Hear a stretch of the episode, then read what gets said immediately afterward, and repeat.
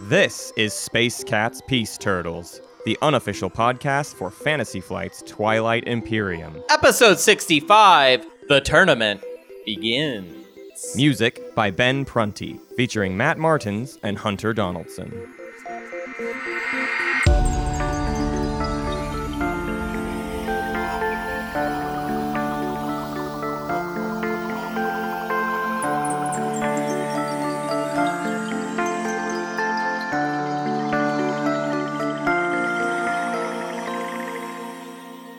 All right, cool. Well, uh, here we are again, not Here in the are same again. place a- I miss anymore. I miss you. I miss my I- friend Hunter. I actually got to a point where I kind of now prefer it this way, you know, because you're just a little box, and like Yeah, I, I I'm just- I'm more you know free to to just let everything dangle, you know. Right. Well, so much of your life now is in front of a webcam for small children. That's true. That's just true. like just like me, your small Yeah. child who you teach Yeah. Twilight Imperium to. Right, right. That is that. All I am doing is teaching people via webcam. Um, so the tournament started. The tournament That's started. now. We did it. We're one game down. I would have liked to have gotten two games done last weekend, but you know, it's we're we're learning how to schedule this as we kind of go. So I, and I've been getting this question a lot because we've been talking about this uh, on the, the podcast here and there. Um, I, I am sending out emails to schedule your games kind of as we go. So so don't freak out if you're in the tournament but you haven't gotten an email yet for like what day you're playing. Th- those are still kind of rolling out gradually rather than like one big wave. I'm trying to get to the point where I can send out a big wave, but I, I'm not there. And since I wanted to get games done, we're kind of just like I'm really only like a week or a week and a half ahead of each game. So again, don't freak out if you are if you're waiting on your email for a game. Um, but also, there's a few people who haven't sent me their availability, and I can't make a schedule if I don't know when you're available. Uh, You're gonna so get in trouble. You're gonna you. get in trouble, you. Uh, so no, no, no. Just check your email. Um, I might send out another one here in the next couple days just to get people to uh to let me know when they're free, so we can we can get some of these things moving. But Hunter, you were there for a little bit of the game. Um, Right, why I did- you- I you did see some of it. Why did you have to Well, leave? well, well. Before we, t- well, I had to leave because um, my mom pulled an audible with her birthday. Kind of a brilliant move. Like my mom's birthday is in is uh on the 9th, uh, which is of not- February. yeah, no of, no. of January Oh, of I see. January. Okay, okay. Uh, and what what day was it? Like the sixth? Sixth, no, the, fifth, maybe. Yeah. Yeah, the fifth. Um, and we hadn't we hadn't talked about what we were going to do about that, and my mom just kind of was like, "Let's do my birthday tomorrow," and I was like, "Well, oh, well, Can't all argue right." with that. yeah, so so it was mommy's birthday, and mommy got her way. Um, and and also, I I'm I'm. It's weird that I didn't mention this right right off the bat. I literally like just got home. Yeah, uh, yeah. Off, I'm, off I'm forcing Hunter to record this episode like the moment he got home to Portland. Yeah, like I basically got home, threw my luggage on the floor, had to had to like dig through and throw all my clothes everywhere. They were all like folded neatly, and now they're just everywhere. Uh, so I could Back get at out, home. you know, Ah, good. Settled again. Right, Clothes right. everywhere. and I had to get all my gear out. And now here I'm just doing this. Which, by the way, uh, I I took uh, it was a flight out of Kansas City to Salt Lake City, and then Salt Lake City to Portland. Uh-huh. Fartiest, fartiest, Fartiest flight? I've ever been on. Just I don't know who it was, and I was trying to find him the whole time. Was it you? It, I mean, uh, people always say, you know, he who smelt at Delta. I swear, I swear on everything that it was not me, and I wanted to find them, and I wanted to hurt them, Yeah. basically. Um, yeah, and I was stuck on the second flight. Uh, me and me and my girlfriend did not get seats together, so I had Mm. to sit in between these two strange boys, and I bet it was them just farting in between, just farting at me. Uh, this is disgusting. Uh, but the, yeah, the tournament, whatever, it was fine. It was a good, it was a good start. Um, a lot of weird already. Uh, at already, I feel like the the tournament I don't think is going to go as we expected. As far as like, I think everything, all of the like, I almost was afraid that the tournament was just going to be everything was going to be super consistent Right. and almost like we've we've we've kind of watched pre the same game a hundred times. Right, right, 18 but- times. they already did stuff that I was like, oh, they shouldn't do that. That's weird. And then they di- and then they did stuff. So let's talk about it. How yeah, I don't, I don't know about. I wouldn't say shouldn't in every case, but yeah, t- today's episode is going to be talking about some of that game. Um, I, I promise every episode going forward will not just be recaps of episodes, but again, Hun- Hunter spent literally the whole day traveling and and the you know the past couple days. and you still get an episode. yeah, there's not much So. else to episode about uh, this week uh, besides this game because it's kind of been the only thing on my mind since it happened. Um, Right. So yeah, let's let's talk about that game and let's start off with some of the weirdest things that happen, namely uh, the draft right. was just already really I mean- kind of crazy to me. Well, there were two things they did that were really strange. Uh, they nominated, like, Jolnar did not get banned, No. basically. Yeah, Jolnar didn't get Ah, banned. Right after we had just had an episode saying that they were the best Right, faction, period, end all be all. They're Yeah. like, no, no, they're not a big deal. Just throw them in, whatever. Um, it's and Winnu, I guess, also got drafted. I don't even remember that. Well, Winnu yeah, got- when got drafted as a last thing, and it was kind of like a well, screw the rest of this draft, and I didn't, you know, the other thing was like another powerful faction. I don't know if it was L one or what, but it was kind of like, well, I'd rather just nobody pick Winnu than make it possible for. It was a really weak draft, except for Jolnar and Mhm. Naalu. Naalu was also in there, but the rest of it, I mean, it was Mentak and Arborec, uh, Ghosts, and Xxcha.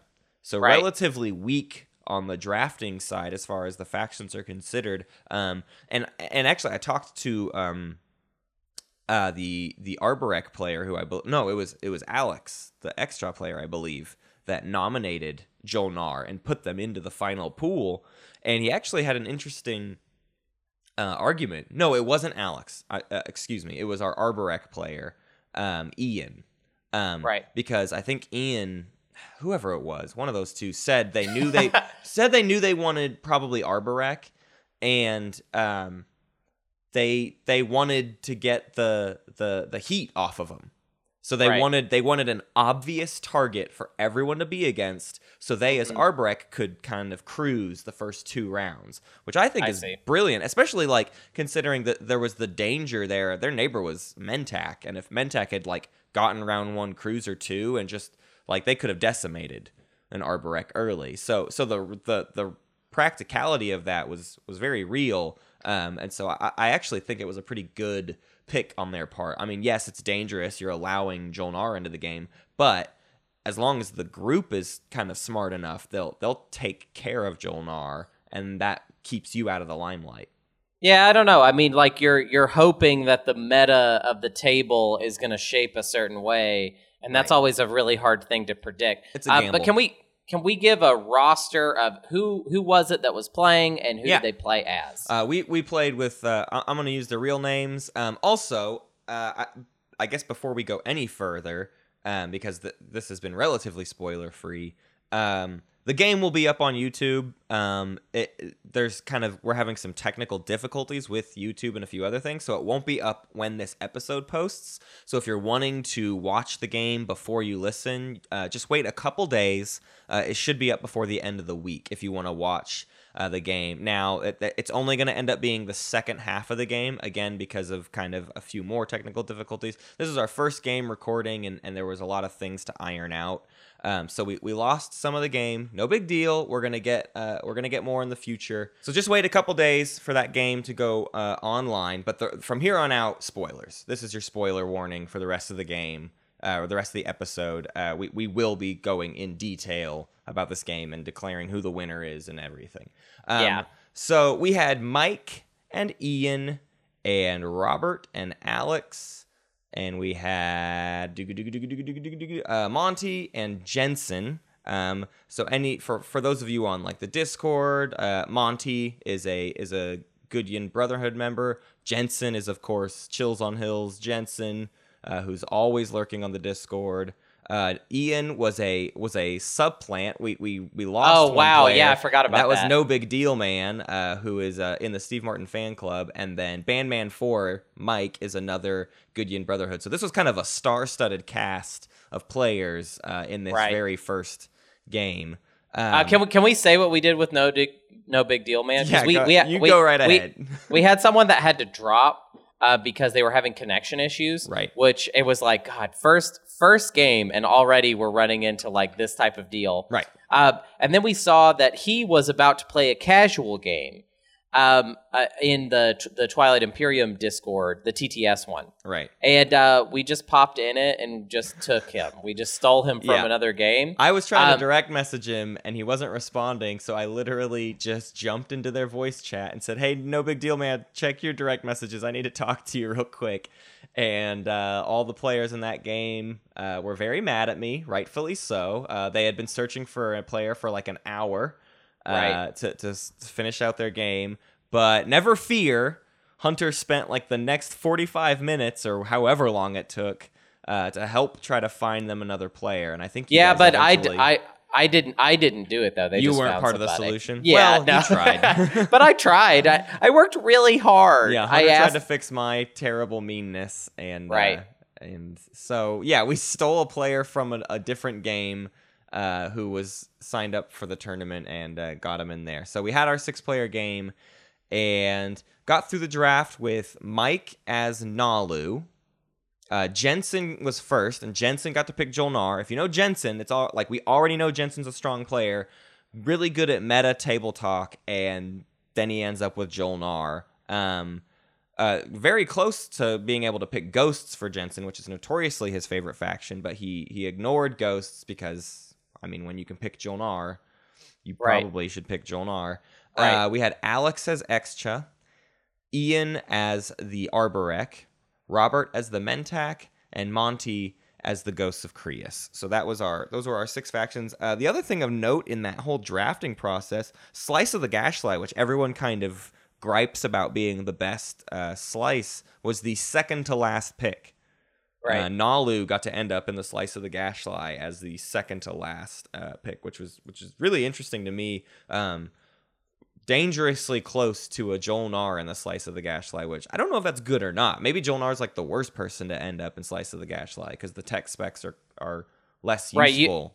You don't need to tech specs. Um, and and Jolnar doesn't really specifically have a command counter problem, so Right. Arinam Meer is not really like solving Crazy anything for you. yeah, so yeah.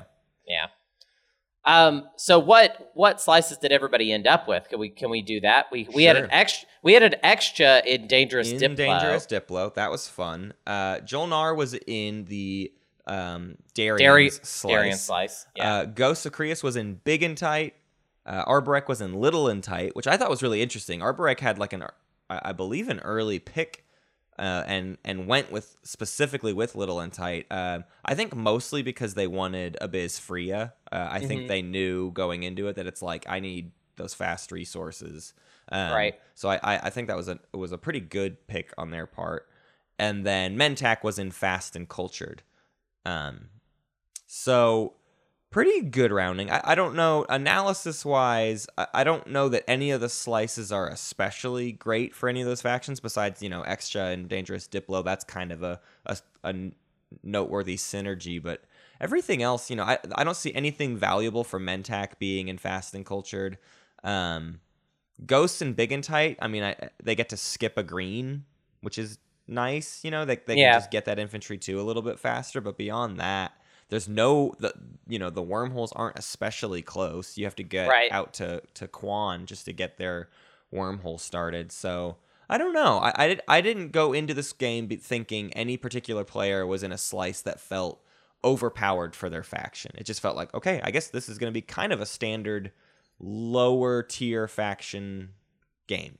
right. Well, with the exception of extra picking. Ex- yeah, with, extra with, with picking. extra getting dangerous Diplo, that's, that was like the only exception. Right. Right. Um, Um, and so what ho- an exception it was, because uh, Hunter's favorite thing happened. So yeah. uh, Alex, uh, as the Xxcha player, uh, was first pick. They were the speaker, and it was a first pick Diplo game. Um, Hunter, tell me, tell me how that felt.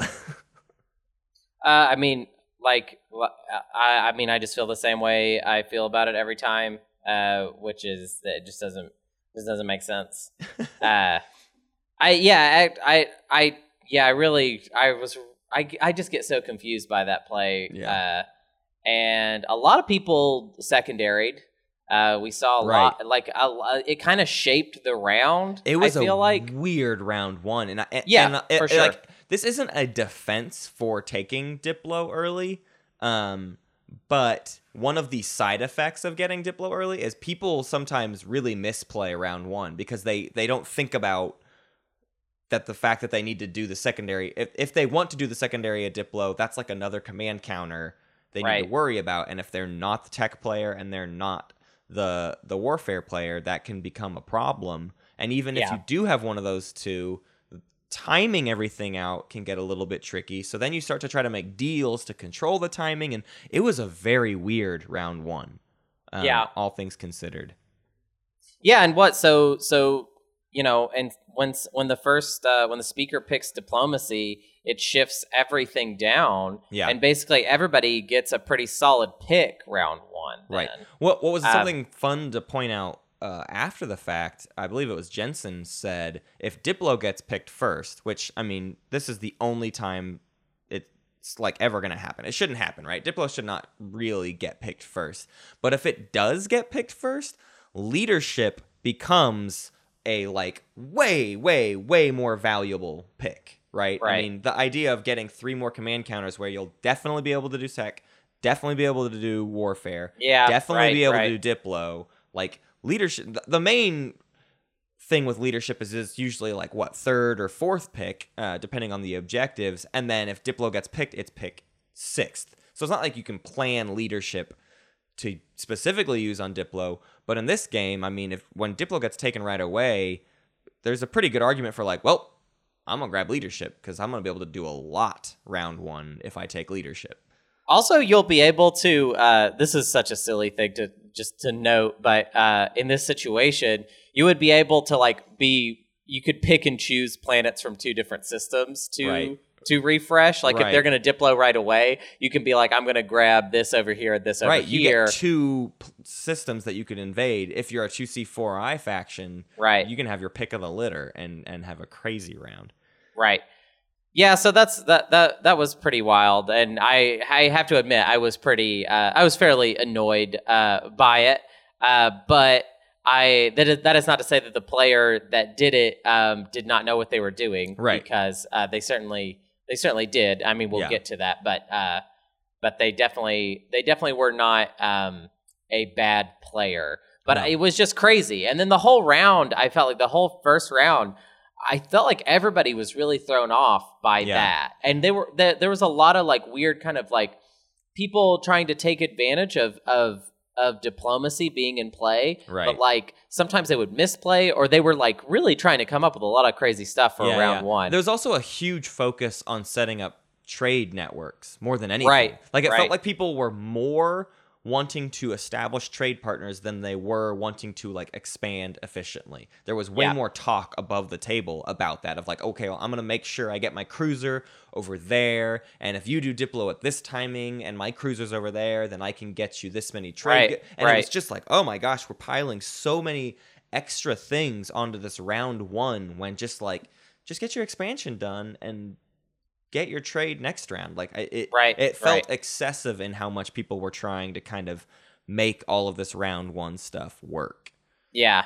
Um, and I felt like it it it shifted the meta a little bit for the first round to where Yeah. it did like I felt so I mean, I remember when the game started, uh, when we got to round two, I was basically like Jensen is just having the best time. Right. Because he was he was Jolnar and he was in Darien Slice and um Xxcha was speaker in Dangerous Diplo, meaning that he picked last round Right. one. Right. So I was thinking going into it, I was like, well, Jensen has Jolnar, but he's picking last round one, and there might be a lot of meta against him. Right. And that did not seem to really be the case no, at all. nobody So- was thinking about Jolnar round one. Yeah, we w- we went into round two thinking, well, J- Jolnar just got off easy considering they were picking last. Like this is Right. best case scenario for Jolnar picking last. Right. So so Jolnar picked uh, politics uh, last Right. round one, and then politics into for round two uh, trade. Yeah, And which I didn't just- expect trade, but but boy, Well, I mean, Jensen what's- do some work with Yeah, trade. once you saw what he was going to do with it, uh, it was pretty magnificent. Um, what was the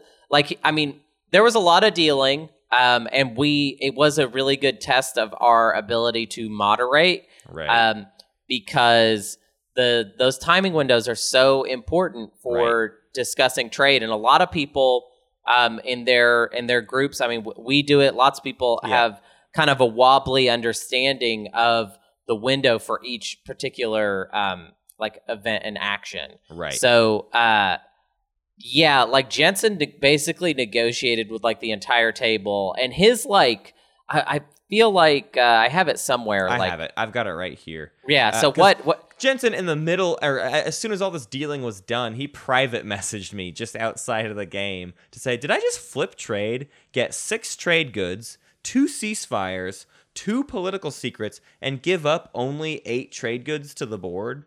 Yeah. Uh, so yeah, he made bank, and um, it was completely, completely insane uh, to, to see all the weird wheeling and dealing he was doing, and more importantly, just to see the table o- offer these things up. I mean, he w- he was convincing people to get into bidding wars with each other over like two trade goods, over peanuts, over nothing. Right. Um, and it, I mean, it was we were getting angry in, at, at our commentary desk. We were like, "Why are they do? Well, they're just handing because we were already coming off the back of like, well, jo- Jolnar's going into round two very strong, and then he was like gifted a golden platter full of just everything he could ever want and dream of. Yeah, uh, yeah, it was it was pretty wild to see. Uh, he did he did a really interesting uh, move that I feel like I don't see people do that often, but every time I see it, I'm like, oh, I should do this more. Um, where he basically he made offers with too many people, like he. Um, it's hard to describe because I can't remember the exact situation how it played out, but Sure. basically it was like he only had two trade goods left to trade, Yeah. and there was two people that he had talked to about trading those with, Yep. and he was like, "So you're gonna offer? So you've offered me this, and you've offered me this," and he's basically forcing them to Right. acknowledge each other's deal Right. and possibly up the ante. It was Right. like really, it was great. It was really, yeah, it's, really. it's like a timing attack of trade negotiations. yeah, yeah, uh, yeah. It was it? It was uh, and not really to mention buck wild. he's very audacious uh, which it just proves you should th- this is how you should behave which is for me he was asking things of people that i would never ask for i mean at one point and i think it was round one he was like well mike i mean for two trade goods you could give me gift of the prescience yeah, and I'll lose right, promissory right. note, which is like, are you? That's absolutely insane. That doesn't make any sense. Under no circumstances would anyone ever do that, and it's almost an insult to ask it. But it's almost like you ask too much. Then when you come back to still too much, but like not as crazy as you were, you seem reasonable. So you Right. go, hey, well, I'll give you two trade goods if you give me gift of the prescience. And they go, what? Are you crazy? And then you go, okay, what about for your support for the throne? And they're like, that's still too much. And they're like, okay, how about your ceasefire? And they're like, well, okay. Which two trade goods for a ceasefire is crazy and doesn't make any sense. But like, that's basically where he was coming from. Was just like, I'm gonna like almost scam you into giving me way more than than I deserve for this deal. Uh, just Yeah. because you you you think you need the trade goods right now, and I've put you in a bidding war, and I've come down from my original offer, and it feels like a good deal suddenly. God, you're so like you were so lit up and I was just talking so about all that about right It's, now. it's right? wild. I mean, it's truly wild to see him get away with it, but it's it works, and like it, there's no reason not to ask. Basically, is what I Yeah. learned from Jensen. Like, hey, ask for whatever. The player may have a really specific thing in mind, and you may not know that they absolutely need those two trade goods. That's a good to point. you, That's it might just be two point. trade goods, but for them, those two trade goods could be a point or whatever. And if you don't see it, if you don't make the offer, then you never get those crazy deals. So Right. the only way you're going to get a crazy deal is if you ask for one. Right, right. Yeah, and uh, he he had a very good uh, consistency with like basically always kind of asking for the most possible, the biggest thing you could ask for, and then kind of scaling down from there. Right. Uh, it was uh, it was a very very good round, and basically for me after round two, I was I I had to leave for Right. for for Mummy's birthday. So at this point, This I'm in the same this position as you, listener. I'm gonna, yeah, I'm gonna catch you up to speed. Um, so round three was a little bit more of kind of a reversion to the mean, which is to say, uh, Jolnar. Wait, what did what did you just say? What is re- that? What reverting, did you say? reversion to the mean or reverting to the mean? It's an economic thing. Oh, okay. I thought you said something else. I No. thought you said reverting to the meme, and I was uh, to the meme. Go ahead. Just just continue. uh, so y- round three was when people started to notice, like, you know what, we're kind of letting Jensen get too much. And like, I think at one point Jensen pulled someone aside for a secret conversation, and you know he stepped away with that person, and immediately the other four players were like, okay, we have to stop letting Jensen get away with anything. Um, it should be where we didn't say this in that in that round two trade where he was getting all of this stuff. Uh, that was like two turns after he took Mecatol as well. Right. This was Jolnar who just took the custodian's point, sitting on Mecatol, getting two ceasefires and all this stuff. So round three is when people went, we we gave too much. We let Jolnar, we're, we're letting Jolnar get off easy, and we need to start doing something about it. Um, now, I wouldn't say people started acting on that in round three, but the table meta was starting to turn against Jensen uh, in round three. And that's also the round that Jensen started kind of lashing out and, and trying to go for other objectives that forced him to get into people's slices. Um, so at one point, uh, Jensen was trying to possibly get adjacent to Ghost's home system. And so he was making a move for that. And that started to anger the Ghosts when he started to come near. Uh, and so he had to make some deals just to calm the Ghosts down. And by the end of the round, uh, he had jumped over to the adjacent to the Mentak's slice. So Jensen needed to get uh, adjacent to a home system for a, a victory point. So we, as the commentators, kind of knew this going into it, and we're seeing all his moves to try to get around. Um, and with Gravity Drive and Dread 2, he he jumped his Dreadnoughts three spaces over to Mentak's uh, home system, and that got him some more points. And so by the time we went into round four, and Jensen pulling off kind of mean maneuvers, the table was like officially no more no more Jolnar crap. We're not putting up with this. And he stopped getting the better end of deals. He was still getting some deals. He he he, he was okay at like precision picking the person who actually might be in a weak position or whatever. But more than anything, uh, the ghosts had completely had it up to here with with him. Uh, there was no more wiggle room to be had um, from Monty, and uh, in general, um, things were starting to turn against him. But round four is also when we saw most of the other players kind of doing typical sit in their slice, claim their points. It was a lot of campy objectives. Um, and Naalu had made a big push to build a bunch of fighters. Naalu uh, upgraded to Space Dock 2 very quickly in Slice of the Gashly, which I thought was really fun. He skipped straight to Space Dock 2, so he was immediately ready to start pumping out fighters really, really fast. Um, and he, he had Hybrid Crystal Fighter 2 as well.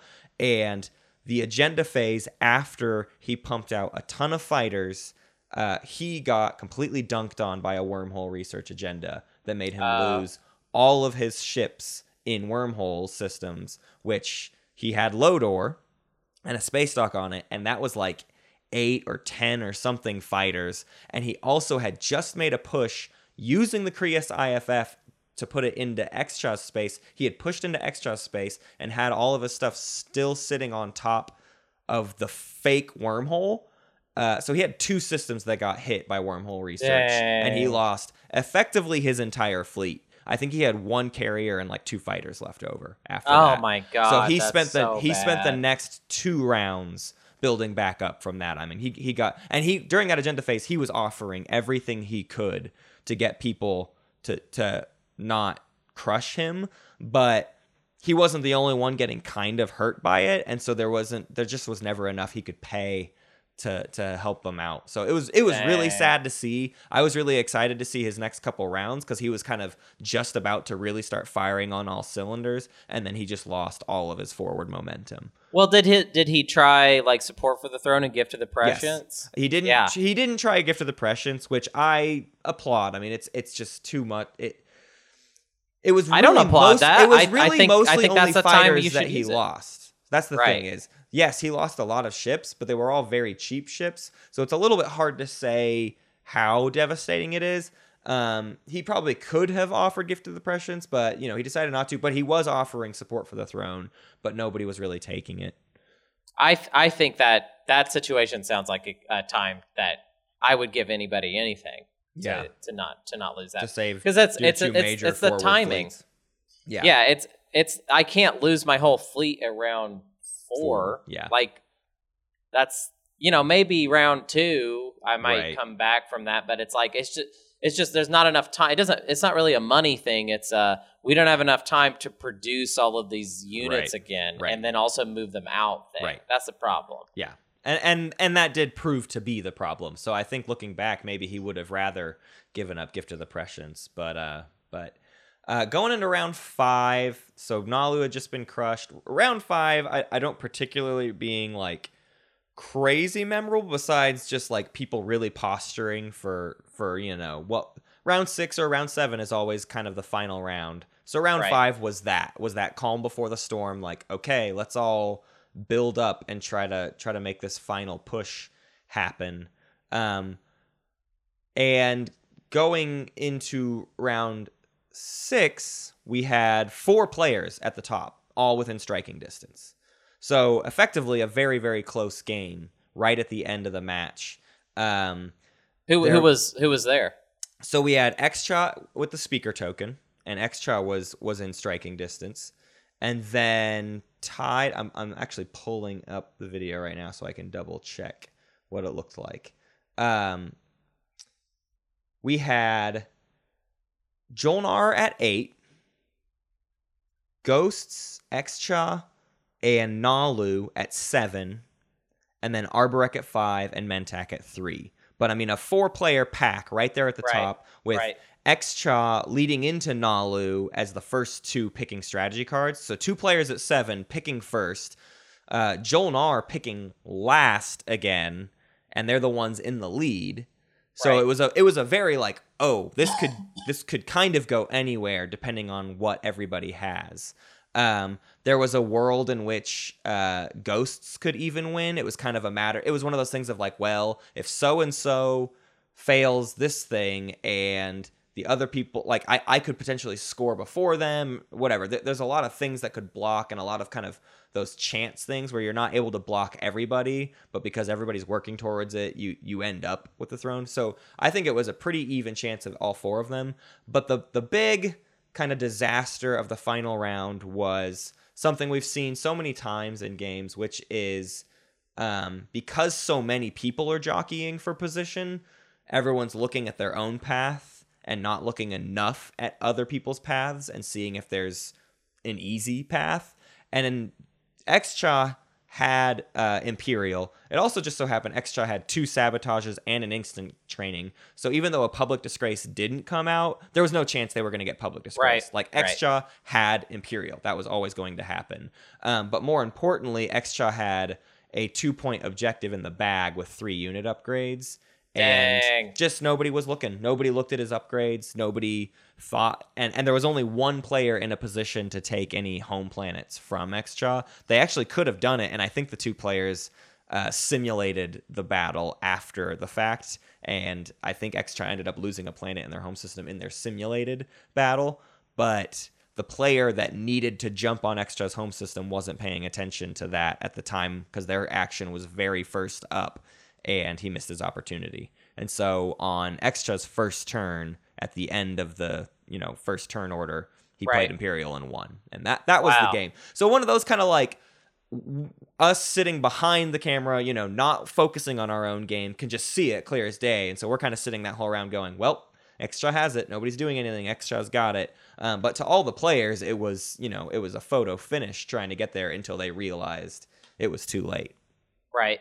Yeah, and I mean that that's a tough one because it sounds like uh Xxcha took took uh the right strategy card the round before being Right. politics. Exactly. Getting the speaker token and then it's not like Xxcha knew that a 2 point was going to come out that they could do, right. but then that happened.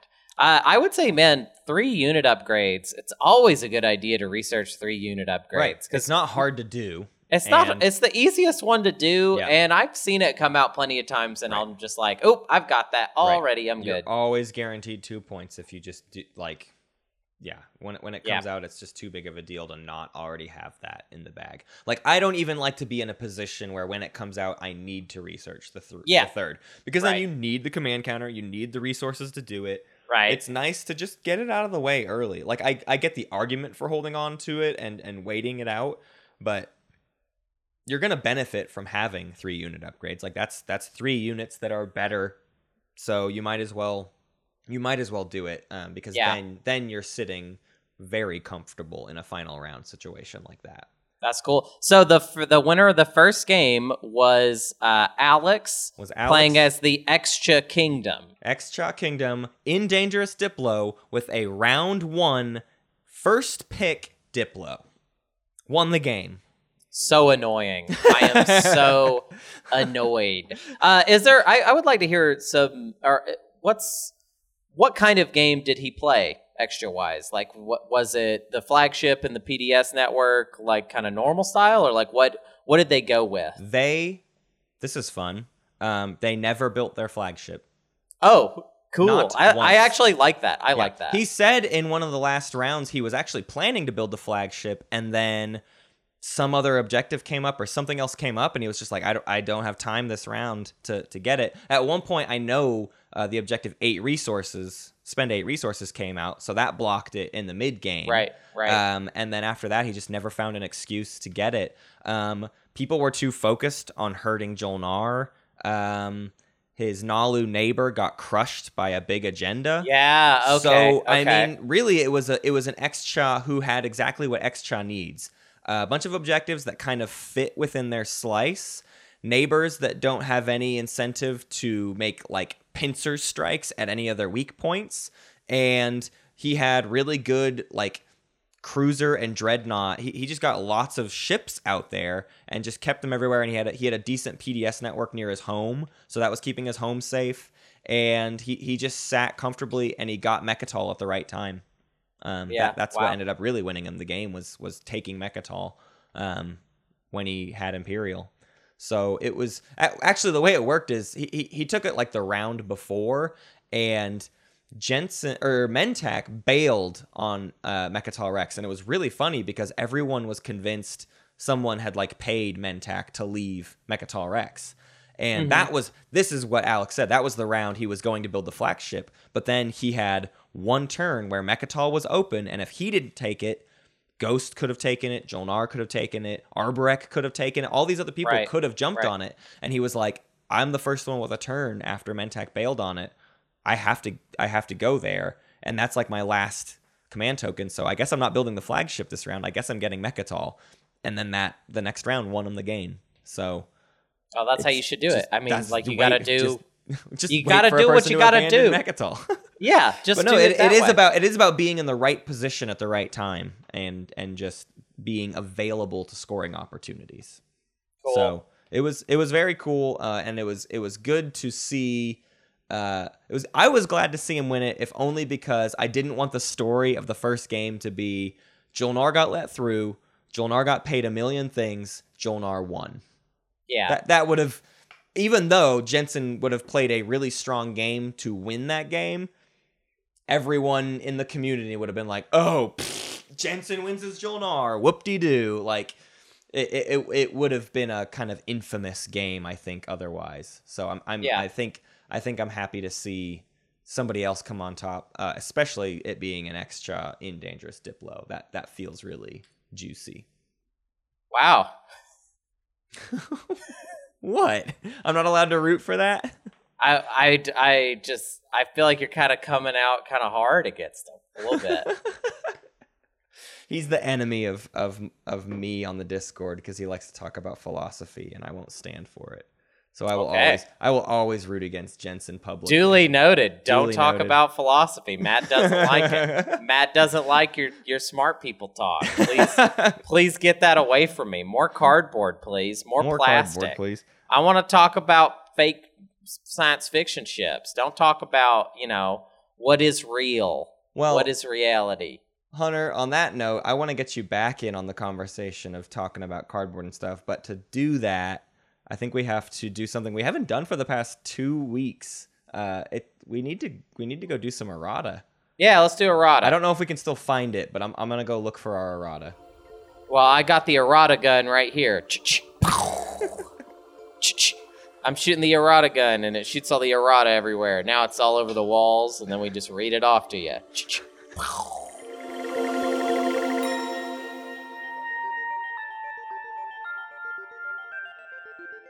Welcome to uh it's errata time. We done we messed up. Actually, we didn't really mess up. We're just we got something fun to do today uh, because last week we got to play our little game uh, and talk about all Right. of the faction tiers uh, and pretend that we're oh so important and that our opinion is so important. Yeah, So now we're going to talk about all your opinions on um, what the tiers are for uh, Twilight Imperium, and we're starting with um, Milty, uh, who's just posting uh, the survey they did back in September of the perceived faction strength. Where did they do this survey?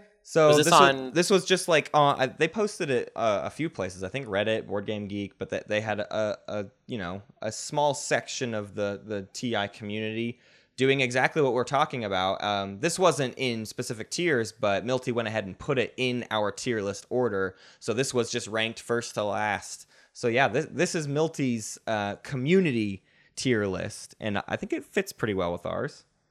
Yeah, it's almost exactly the same as mine, actually. Really, Um, I wasn't looking that Yeah, closely at it. it's it's almost it, it's almost literally the same. There's just like a few things switched around, but uh, there theirs is uh, S tier: Jolnar, Sol, Naalu, Saar. A tier: Hacan, Yssaril, Barony, L one.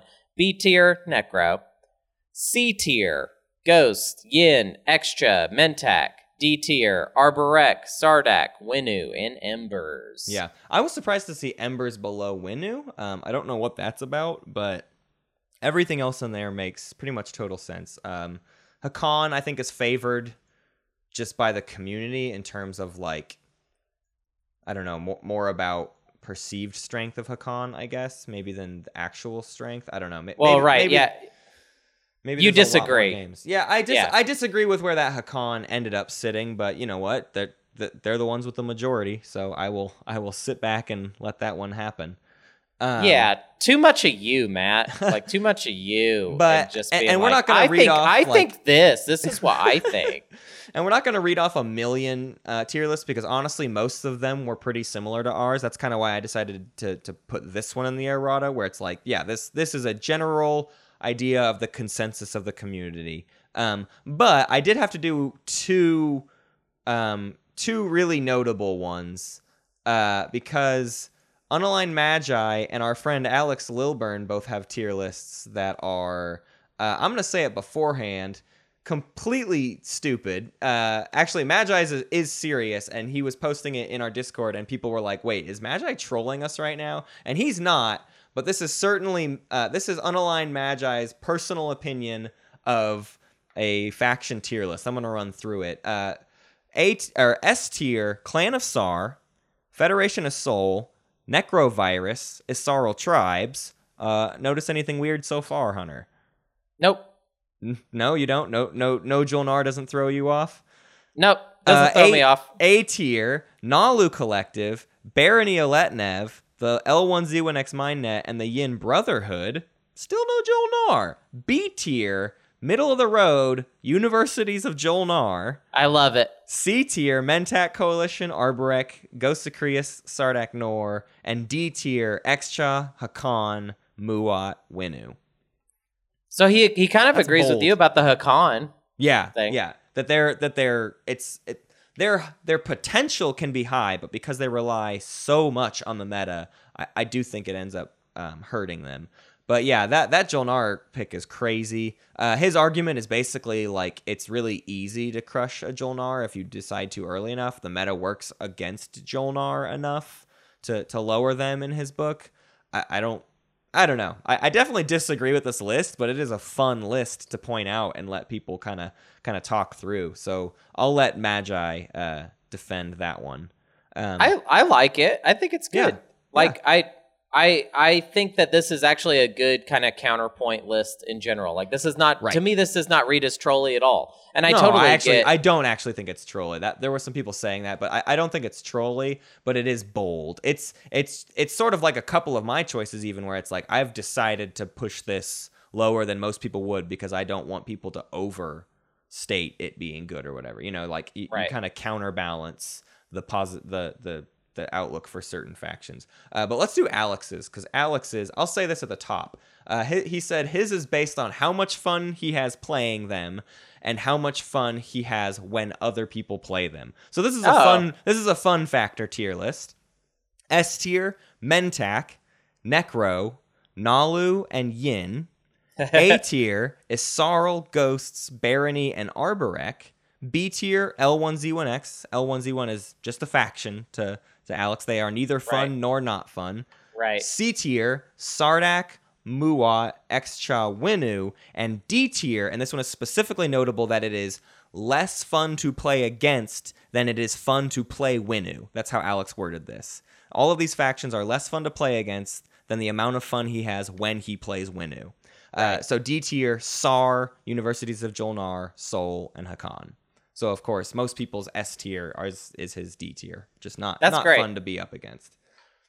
Uh, yeah, no, I totally get this one. I I especially get Hacan being at the bottom. Yeah. Uh, because He really like- hates Hacan right now. He is Depending- big kicker of of not into them.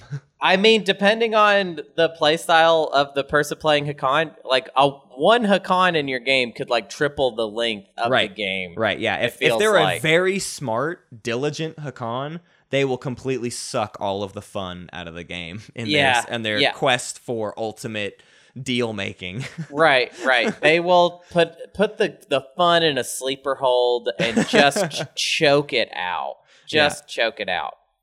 Uh, love them. Love both of them. They're great. Very good list. Very good list. Much better than our stupid list. Speak- um, speaking of our list, Lexi's got Lexi's got some stuff to say. Some fun things to point out, actually.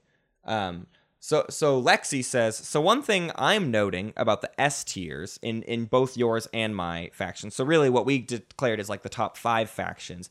They they have a lot of things in common. Um, each of those five factions has two strong faction tech.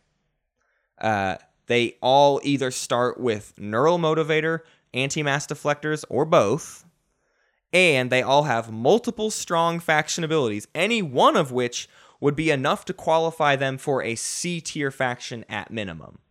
yeah. So things like if just Saar's ability to score public objectives without controlling your home system, that is enough to just be a C tier faction. sure.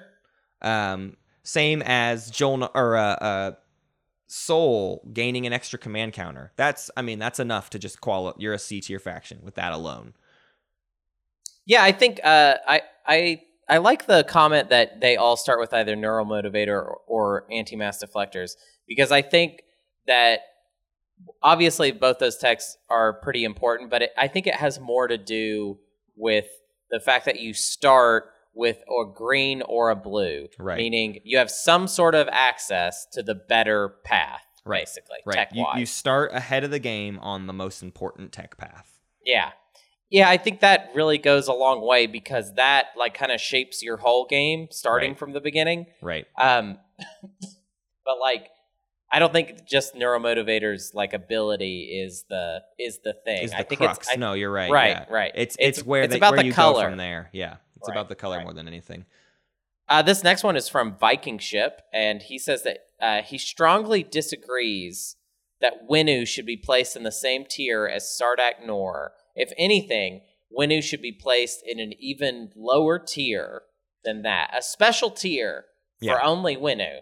This this is I- actually a decent argument that I saw echoed a few times, which is really just more that I mean it's it's a flaw in our stupid tier system, which was the the the least thought we put into this tier list was the structure of the tier list, right? Yeah, we just we sure. just arbitrarily decided four four one four four.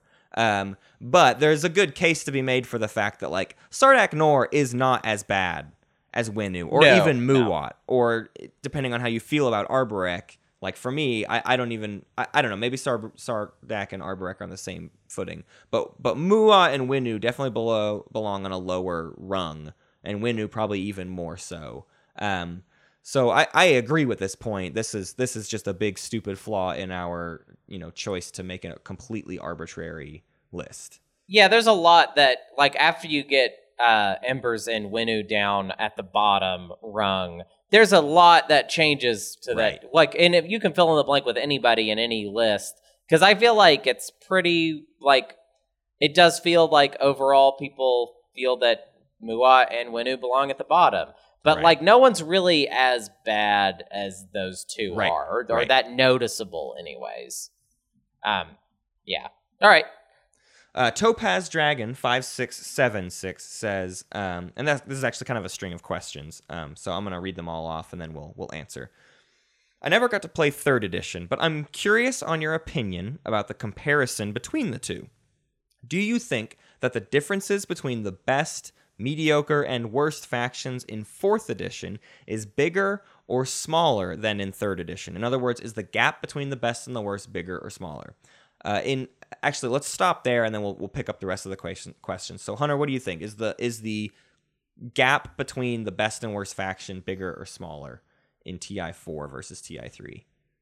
Um, mm, this is a this is a very difficult question to This is difficult, especially because we weren't as good at TI three as we have gotten over a long period of time in, with TI four.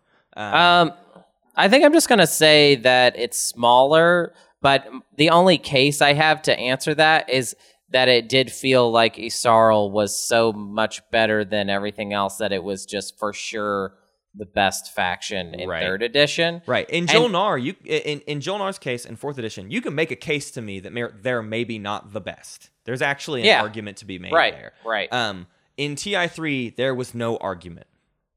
Yeah.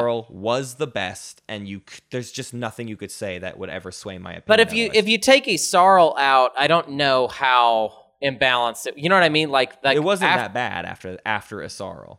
Yeah. Um, and more importantly, I'm trying to think of what the worst faction in TI3 was. Some people say Yin. Um, for the longest time, I was pretty firmly, I believed it would be either be Xxcha or Arborec. I, I really disliked Xxcha in TI3, or uh, just in terms of like I thought they were very bad. Yeah. I thought they had nothing that helped them get points, and they were just a useless. No, they they were they were really bad. Uh, Xxcha, I, I I second the Arborec thing because I liked playing. I always have loved Arborec, right. so I liked playing Arborek in third edition. But it was such a chore, and Yeah. it was very difficult and not Yes. very much fun. Right. Um, but I I'm gonna edge it out and say Xxcha is a little bit worse.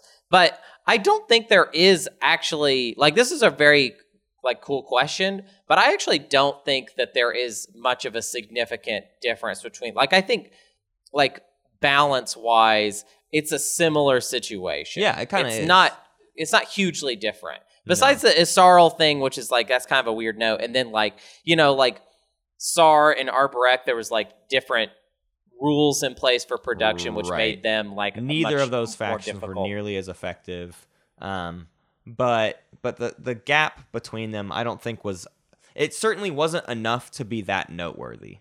Yeah, if it if if there is a difference it's pretty minor. Um, i think i would give it to ti3 having the bigger gap though purely because of that Yssaril thing. I mean it was just Yeah. such a it was such a known entity that Yssaril was ridiculous.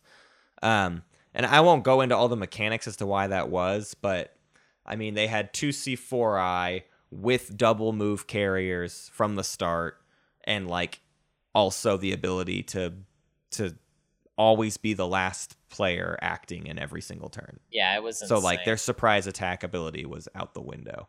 Yeah. Um, so Topaz Dragon follows up. There's a few more questions here. In regards to Jolnar, do you think that their implementation in fourth edition was a mistake? Do you think they are uh, they're too good? Um, has a, a, an overall identity in the game? Like, are are they just so obviously divined as being way too good. Personally, I think they have way too much going for them. It almost feels like they can have more trade goods than the factions that are good at making trade goods. They can have better PDS than the factions that are good at making PDS. It just seems like they were given too much in 4th edition.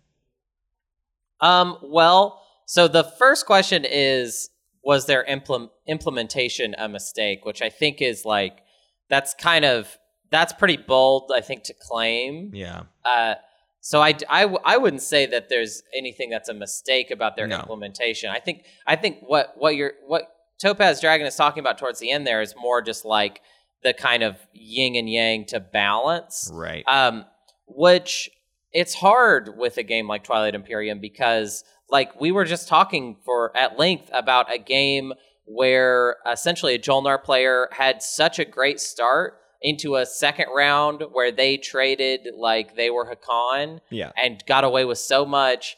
Uh, but then people got scared and they did not end up winning the game. Right. So like Right. It's it's so hard to equate that then. and which is maybe possibly like a good reason that we shouldn't have like faction tier lists are kind of silly Right. in this way like comparing them all it's there's way too many variables in a game of twilight imperium Right. for it to be easy to predict how well uh, things are going to do now it sounds like topaz might just have encountered a handful of very very good Jolnar Yes. players that which is certainly a thing.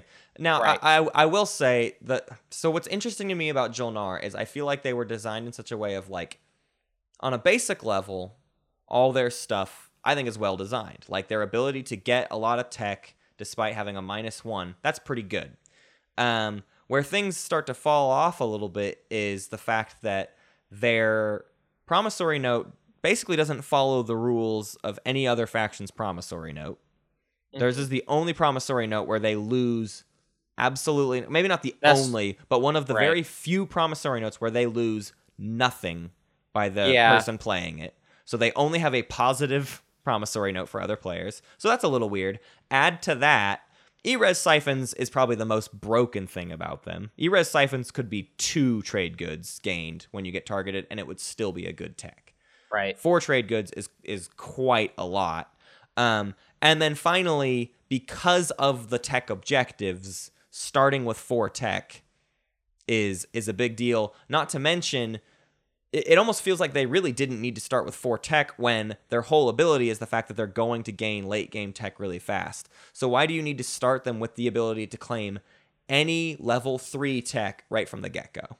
yeah They start with all the level, or I, I, not level three, but you know, they start with level zero. They can claim any level two tech immediately, which seems kind of extreme. They, they could have started with one tech and still been just as strong in the early game. Yeah, but Matt, but we want that like that. You know, everybody starts with one of the tech. I know it's got to and then, be, like, it's got to be it's- nice and and and it's symmetrical. Symmetrical. and- like, come on, Matt. Shut up, Matt. Come yeah, uh, on. ho- honestly, all those things are really fine in a vacuum. It's when you put all of them together that it gets ridiculous. The only one that I I would actually hope for a redesign of is E-res siphons, which I don't think we're gonna really get any of that kind of stuff. I don't think we're really gonna see any um, patches come out if there's an expansion or anything like that.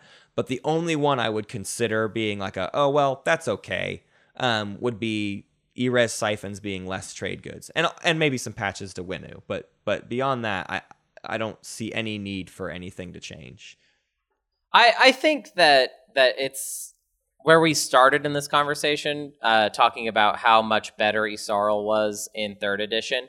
I don't feel that way about Jolnar in fourth edition. Yeah. Like they still have an Achilles heel that yeah, is they absolutely do. Yeah, Like and, and I mean to to prove that point is unaligned Magi's tier list. I mean, there are players out there who are not impressed by Jolnar, and they're like, you know what, I can easily I can easily dispatch a Jolnar. That I'm not worried about them in the slightest. Right. And that just proves that they're like not that big of a thing to worry about. I don't know of anybody who wasn't afraid of Yssaril tribes in TI3. Yeah, it was lame. It was straight up like kind of yeah. Oh man, I rem- we we got to a point so quickly with Ti three where we would just be like, uh, nobody can play Sorrel. Yeah, we just stopped. We let- stopped letting them in the game. It was like a treat to have a game where we're like, okay, we're gonna let Yssaril tribes be in this one. Um, but more more often than not, we just completely pulled them out of the game.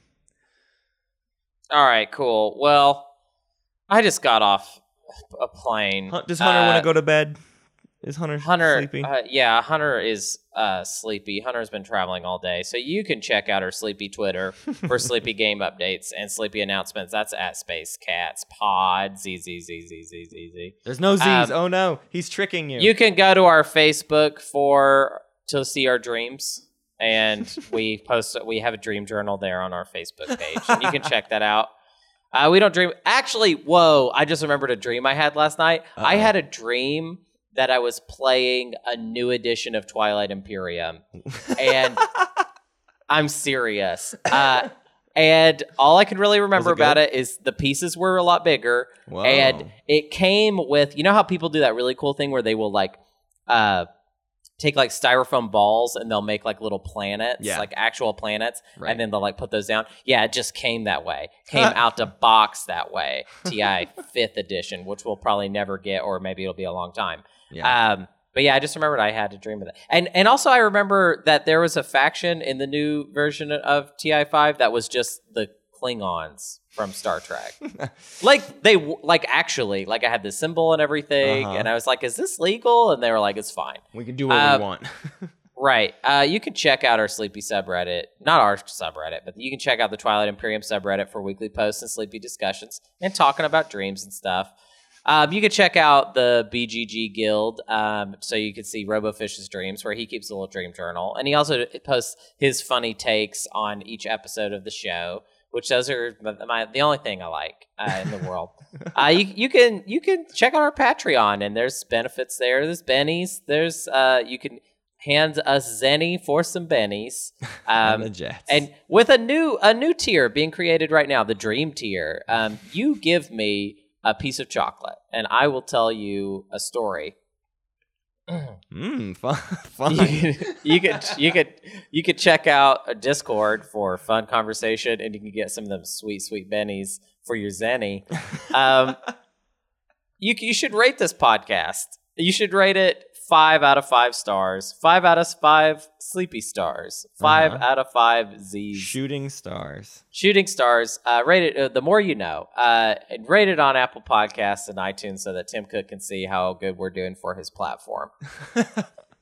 I want to thank some Patreoners. I want to thank the Space Kitties. I want to thank Jim Bovee. I want to thank Dustin Doom. I want to thank Mac, the cartographer of chaos, uh, who, God, that is so the maps, the the map, all the maps are good. you still still thinking about the dirty map he gave you? Though? I'm thinking about the dirty map, and I'm kind of going back there now. I think I'm gonna have a can nightmare I, about can it. I tell you what's what's been happening recently?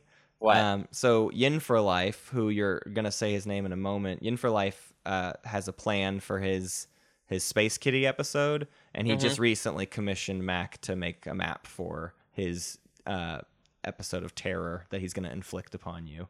oh, Um, okay. So we're gonna just really we're gonna go to heck in a handbasket for Hunter um, for Yin for Life. Um, go on, thank him. I want I want to hear you thank Yin for Life before he ruins your life. I want to thank Frederick Durston, Nathan Svensson, and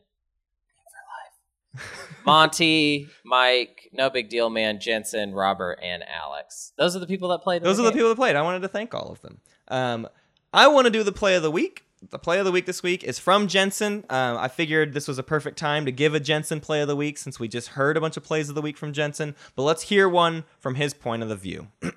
point of view. Did I say point of the view? Point of view. The game was drawing to a close. The Federation of Sol and the Embers of Muaat were both on six points with a two point objective set up for them, and we were all counting on at least one secret hitting the table.